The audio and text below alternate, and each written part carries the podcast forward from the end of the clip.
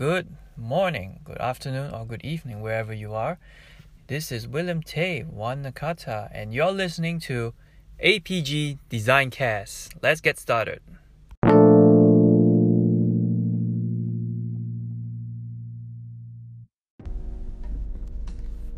All right, good morning, folks, and welcome to this rainy day on the 20th of June.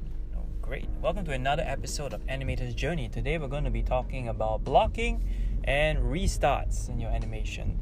So, if you're doing animation, uh, I'm sure you have heard a bit about the animation process where you get a reference, you block, you pose, you spline, blah blah blah. You can find all this on on YouTube. Uh, but I want to focus so, a bit more on the blocking phase, right? The, I mean, this is a common term when you plan out your animation try to figure out what your character is going to do. Is he going to jump, run, come in left screen, right screen, and exit up or down, whichever, right? Uh, and I find that um, throughout my journey and in learning animation, I I tend to forget that you need to really do a lot of planning and blocking. Uh, in fact, I would say 80% of your time when you're planning your animated the, the shot or the character movement, you have to do a lot of planning. Uh, it's where you win or lose the battle. Um, I will recount there was a little animation shot that I was doing where we were trying to get the t- character to walk in from the screen in left or right, go up to a table, pick up something and throw. Sounds simple, right? Well, actually, it's not. There's so many ways he can be walking, he can be skipping in, he can be jumping in, he can be gliding in. I don't know, right? Just a simple walk. Uh, you know, I had to do a restart because why? I found out like my reference wasn't very good, you know, um, and I picked it up. Thankfully, I picked it up early. I said, man, this is. I knew that like going forward in the the next like 20 not 20 in the next like couple of days if i don't if i don't like shoot another reference or find proper reference or block properly you know and plan out everything nicely again right i do it all over again i would be in a world of hurt. You know so uh, i went to redo everything from scratch. In fact i, I could even because i had some prior knowledge right uh, based off the bad so-called the bad animated planning for the first draft I did, right? Um, I was able to recover very quickly because I had some knowledge. Okay, I knew what I was going to do now, right? I knew I was going to walk in, pick up the thing, throw, right? Um, and you know, I want to I want to say that it's okay to do restarts, right? If you're still in the early stages, in the early stages, you know, I think in anything you do, whether you're running a website or graphic design, planning a speech, or you know doing anything, you know, when you're still at early planning stage, hey, kill it fast. You know, kill fast.